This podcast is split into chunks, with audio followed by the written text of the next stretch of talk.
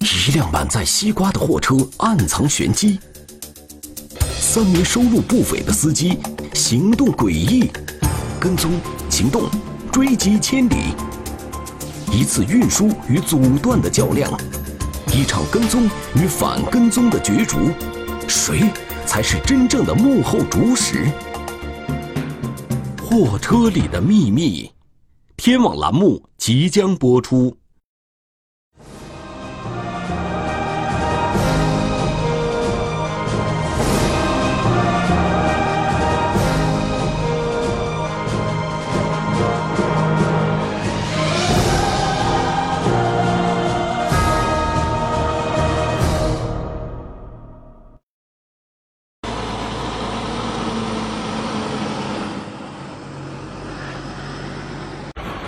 要，请出示行驶证、驾驶证。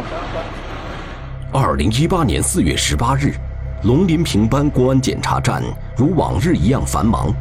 作为环桂环雍交界警方查控的重要平台，每天从云南贵州单向进入广西的有一千二百辆汽车左右。在工作人员的队伍里，广西梧州禁毒支队的侦查员秘密地潜伏其中。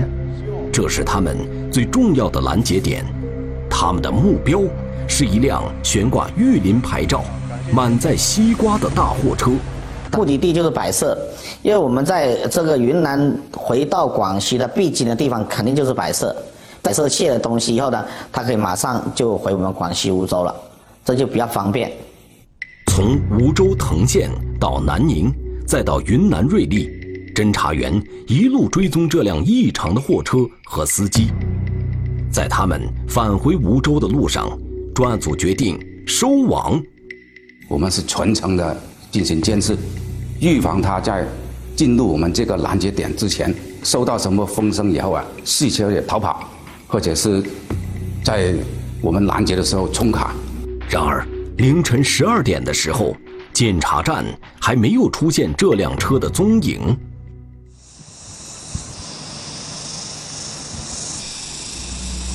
二零一八年一月初，三名外地的货车司机受到高薪聘请，来到藤县。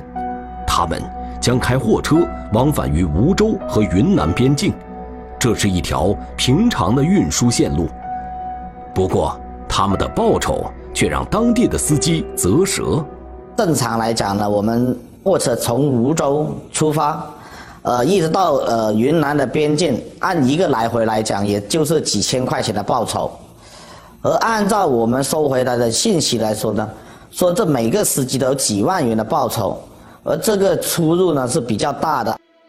这一反常的雇佣信息引起了侦查员的注意。这三名司机的目的，侦查员并不知道，但是他们为何会获得如此高昂的报酬？他们的雇主是谁？他们又要运送什么东西呢？所以我们当时怀疑这是有不有没有可能是一起运输毒品的案件。毒品案件往往存在一个犯罪网络，它不易觉察，极为隐秘。发现案件的苗头，侦查员必须主动出击。要做的就是相关的人员呢不清楚，然后呢有效的控制起来，这东西从未要在我们的视线范围之内。经调查。警方掌握了三名受雇司机的身份，他们是罗某喜、黄某国和黄某环，三人均为桂林荔浦籍。查到这三个情况，就是两个是有大货车的驾驶执照，有一个是有小车的执照，但是呢，有两个是涉毒人员。涉毒行为加重了警方的怀疑，侦查员开始对这三人进行秘密监控，没想到。这一盯就是两个多月。三月二十日，侦查员跟随司机罗某喜来到梧州市藤县的一个停车场。罗某喜在这里与一名男子进行了短暂的交谈，并从他手中接过一把车钥匙。这时，另一名司机黄某国也出现了。他们共同走上停车场一辆尾号为九九六七的玉林牌照大货车。看到他们上车，送钥匙的男子离开了停车场。这名男子是谁？罗某喜和黄某国又会把大货车开到什么地方去呢？侦查员兵分两路，一路对这名送钥匙男子进行调查，一路对罗某喜和黄某国进行跟踪。中途他往玉林的方向，还到一个服务站，休息了大概两个小时，然后他就直往玉林的方向走。我们一路跟随大货车就到玉林，然后看见他停进一个大停车场。侦查员注意到，从藤县到云南，如果按正常路线行驶，不应该经过玉林市。那么，这辆大货车在空载的状态下绕到玉林的目的是什么呢？我们当时的第一个反应是车辆或许有问题，去维修吧，是吧？被玉林它什么？广西来说，它是一个比较大的物流市场嘛，而且修车业也比较发达。然而，出乎警方意料的是，罗某喜和黄某国两人并不是来这里修车的，而是径直去了玉林市车管所，就是把原来的呃牌照更换了成新的，呃一个新的户主，再更换新的牌照。然后那辆大货车就在那边大概停了呃呃几天吧，就把原原生那个九九六七换成二五六二车牌。通过排查，侦查员确定新户主刘某与这个案件并无关联。如果大货车经常前往边境地区，那么他的车牌信息会有详细的记录，也很容易被警方掌握。变更车号显然是一个伪装行为。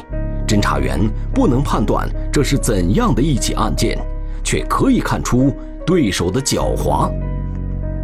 与此同时，另外一路侦查员也查到了送钥匙男子的信息，他叫廖某强，也是荔浦人，不过户籍信息却显示他的户籍因重复登记信息已经被注销了。吊销之前呢，他是迁去了藤县，呃，经过我们呢就当地的去访查。廖某他原来原祖籍他是藤县的，后来呢就跟着家里面的人呢就搬到了荔浦，现在由于这个各方面的政策原因嘛，他又把这个户口呢迁回了藤县。可是，侦查员并没有在藤县的户籍系统中找到廖某强的名字，难道说廖某强更名改姓了？侦查员通过对廖某强家庭关系进行排查后发现，廖某强的母亲姓廖，父亲姓黄，这个廖某强现在很可能改名为黄某强了。户籍照片基本上一样的。第二呢，我们是跟当地的户籍的民警还有他的周边的生活过的群众进行个确认。四月二日，货车司机罗某喜和黄某国。已经在玉林待了十天，除了变更车牌外，他们什么都没做，更没有一点装货的迹象。而且，另外一个司机黄某环一直没有出现，侦查员只能静观其变。然而，就在这一天，在藤县的侦查员却追踪到黄某强的一次秘密接头，跟踪行动。目标车辆走走停停，基本上发现有服务区，他要都都会进去去加水。长途奔袭，侦查员可能随时暴露。那这个大货车太久，可能引起的嫌疑人会有有怀疑的现象。意外发生，目标大货车失去踪影。按照时间来算的话，应该早就应该到了，这是等来等去没见他来。货车里的秘密，天网栏目正在播出。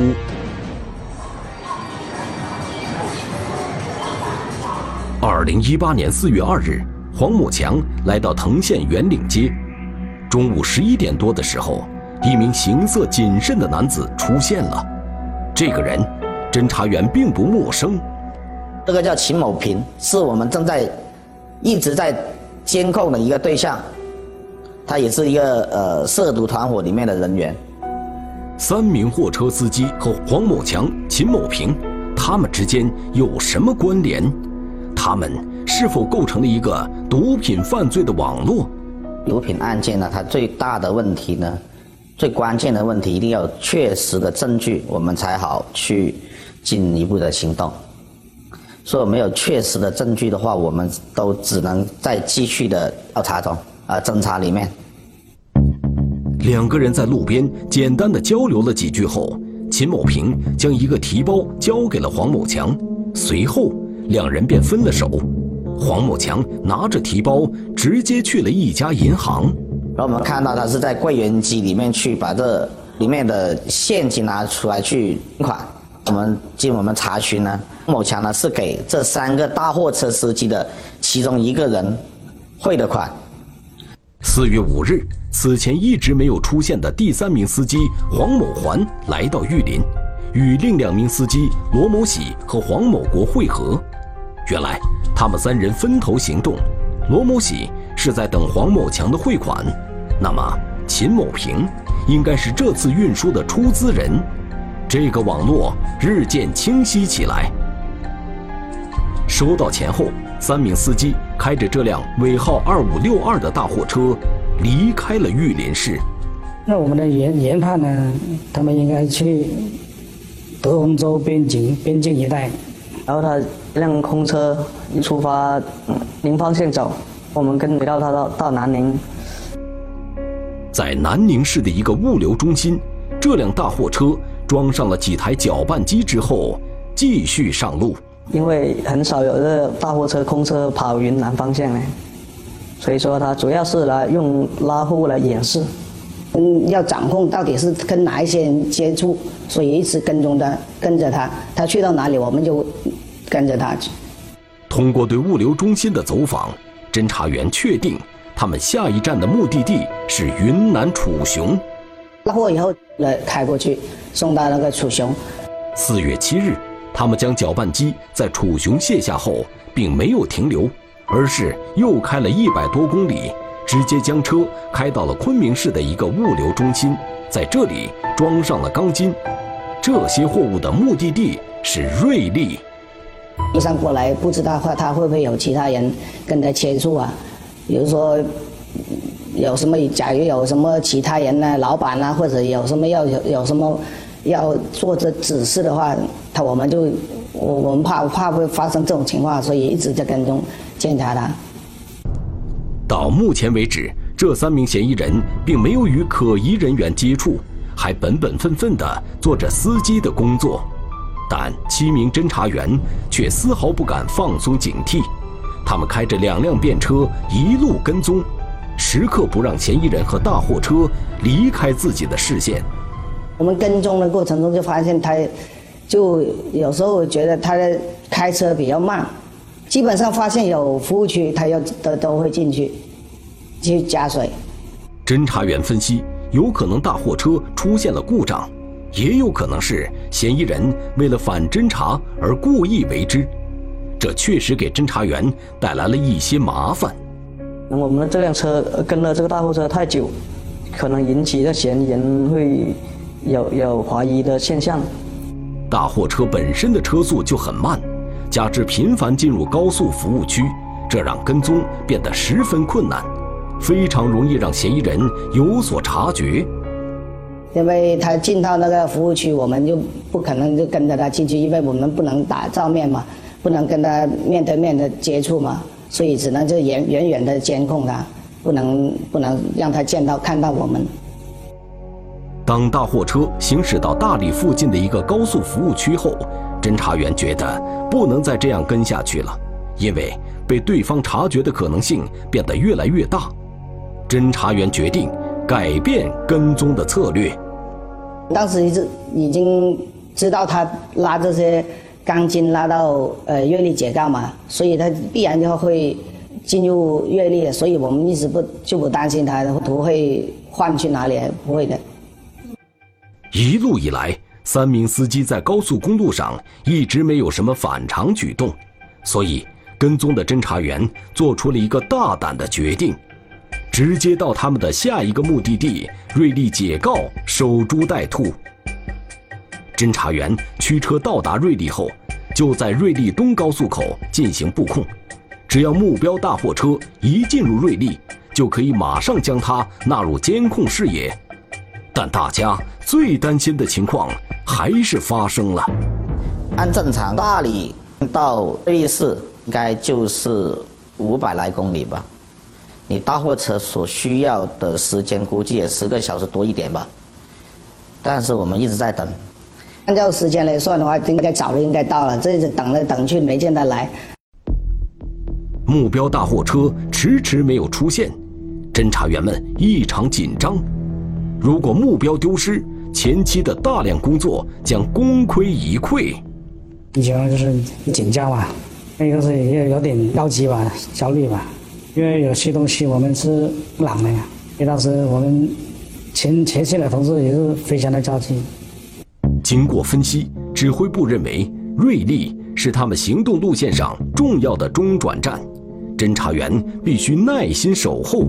同时，侦查员在藤县也加强了对秦某平和黄某强的监控力度，观察这二人的一举一动。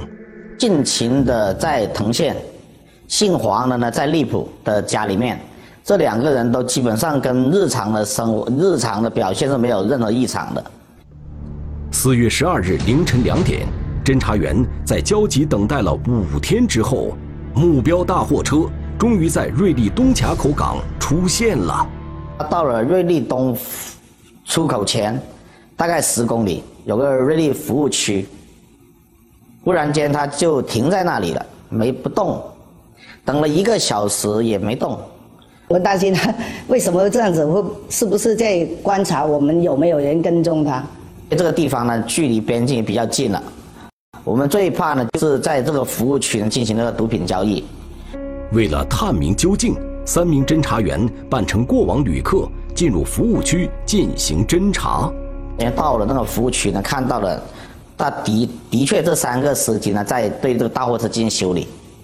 那我们就呃在等，观察他一直修理好，车能够动了。然后我们就跟一直跟着他，呃，进入这个瑞丽市区。凌晨四点，三名司机将大货车开到了瑞丽大道上的一家宾馆停车场，并在这家宾馆办理了入住。早上八点多，罗某喜和黄某国两人将车开到解告口岸交货后，又将车开回了他们所住的宾馆停车场。他们下一个目的地是哪里呢？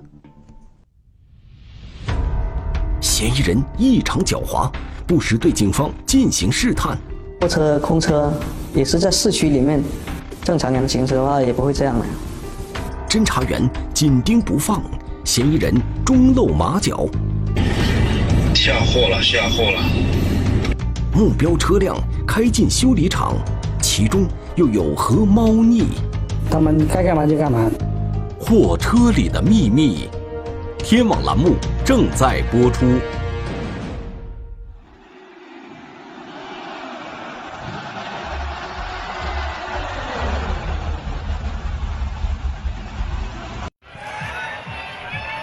二零一八年四月十三日，正赶上傣族的泼水节，瑞丽的街头热闹非凡，到处是欢乐的人群，这给监控带来了许多干扰。侦查员生怕在人流的干扰下错过什么。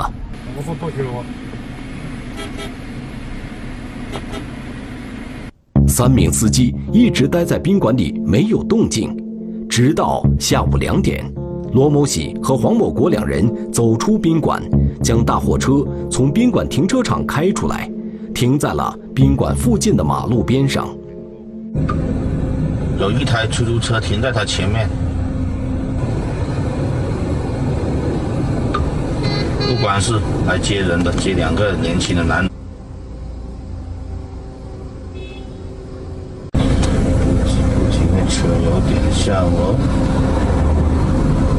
喂，哦，是那两个女的。两名司机坐在车上，一直没有下来，似乎在等待什么。而远处躲在车内的侦查员正屏息凝神地监视着目标。街上来来往往的欢乐人群，对他们来说仿佛是无声的。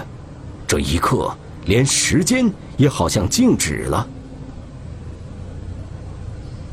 直到下午六点多的时候，大货车突然启动了，开始在瑞丽市区内漫无目的的转了起来。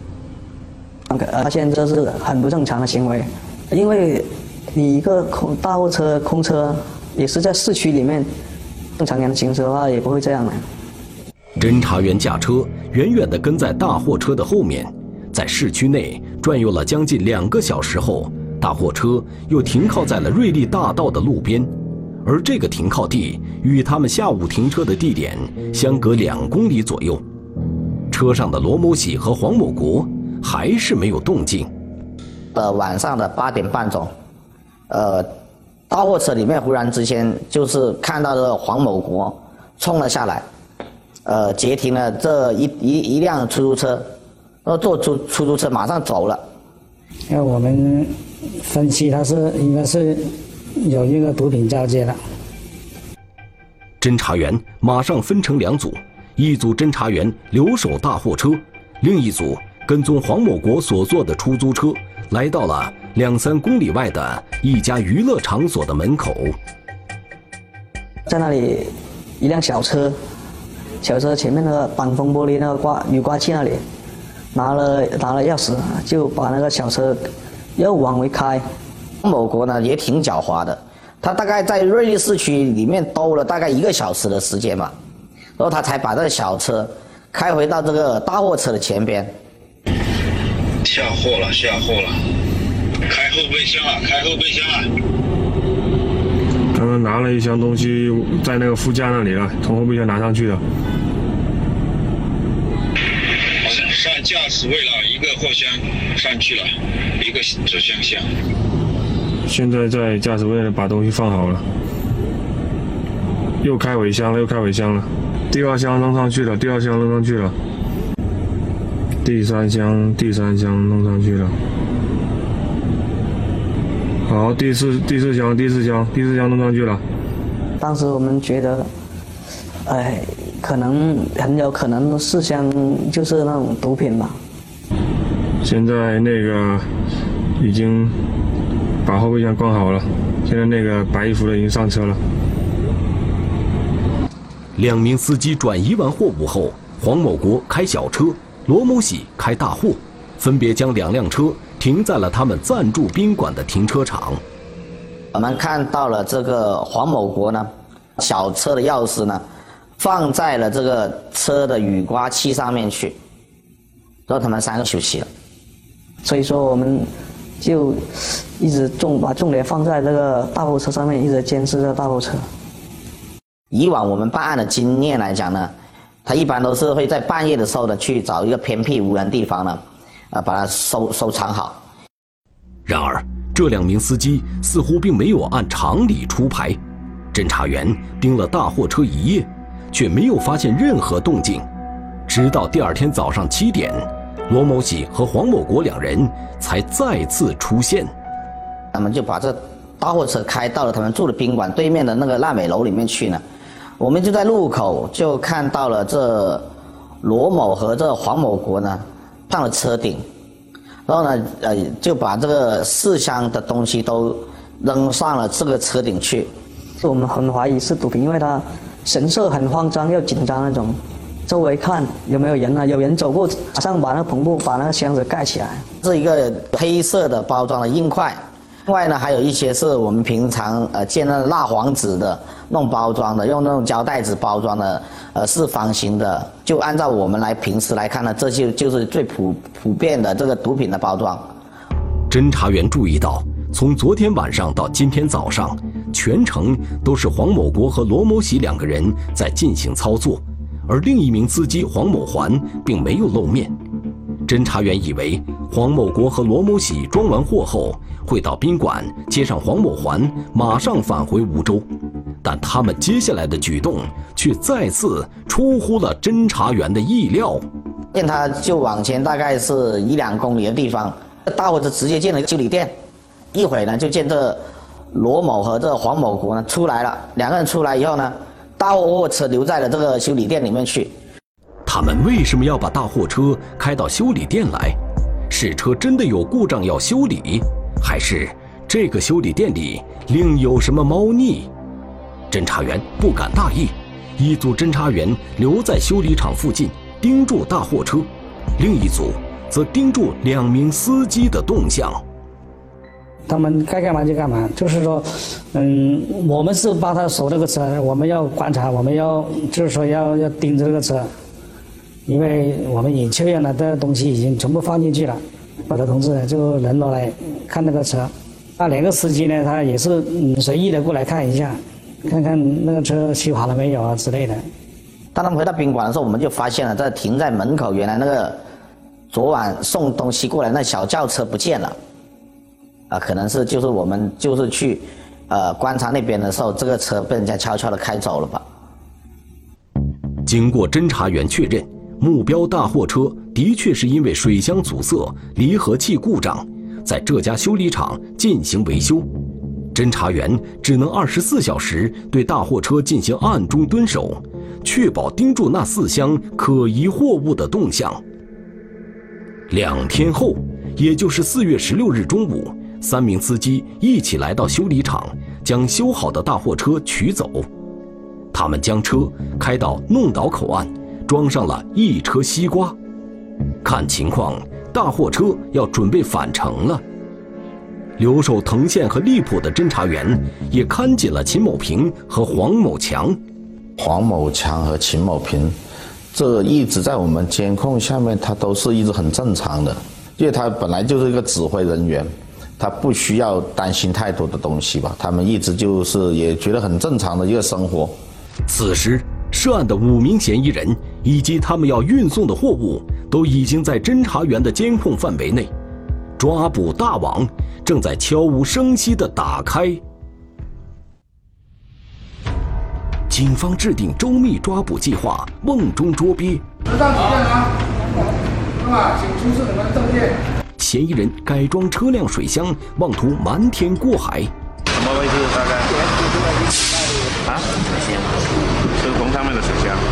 三地同时行动，幕后主使悉数落网。被抓了，抓了之后他根本来不也来不及反抗啊！一网打尽，破获特大运毒案件。破获了一起特大运输毒品案件，单次缴获海洛因九十二点七五公斤。货车里的秘密，天网栏目正在播出。二零一八年四月十六日，在梧州警方的监控下，涉嫌运送毒品的三名大货车司机，在云南瑞丽弄岛口岸装上一车西瓜后，准备返回广西。百色市龙林平班公安检查站应该是大货车的必经之路，警方决定在这里设卡，对大货车进行拦截。对嫌疑人实施抓捕，藤县荔浦抓捕组也同时准备对两名幕后主使收网。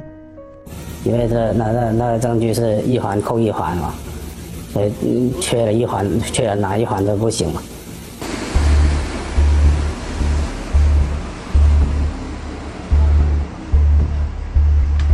二零一八年四月十八日凌晨，目标大货车。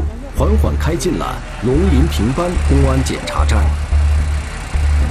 车上几件啊？那么，请出示你们证件。请下来吧，拿证件下来啊。三名司机毫无防备，刚一下车就被早已埋伏在两侧的特警控制住了。警方随即对这三人进行了审讯。经审讯发现，其中。司机黄某环对运送毒品一事似乎并不知情。三千五啊，三万五，三千五一趟一个星期，一个星期呃过了一天加一一百五块。也是拉货的，有拉货的，现在现在拿西瓜。这也解开了侦查员心中的一个疑惑：为什么之前在搬运毒品时？一直是罗某喜和黄某国两个人行动，黄某环始终没有出现。罗某和黄某当时两个人已经心里马上就崩溃了。当时他交代就是在黄某强指挥下接受了这个毒品的运输。那可，那你说，车上装的什么？啊，大声点！是什么？毒品是吧？在对司机进行审讯的同时，警方对大货车进行全面的检查。打开吗，打开吗。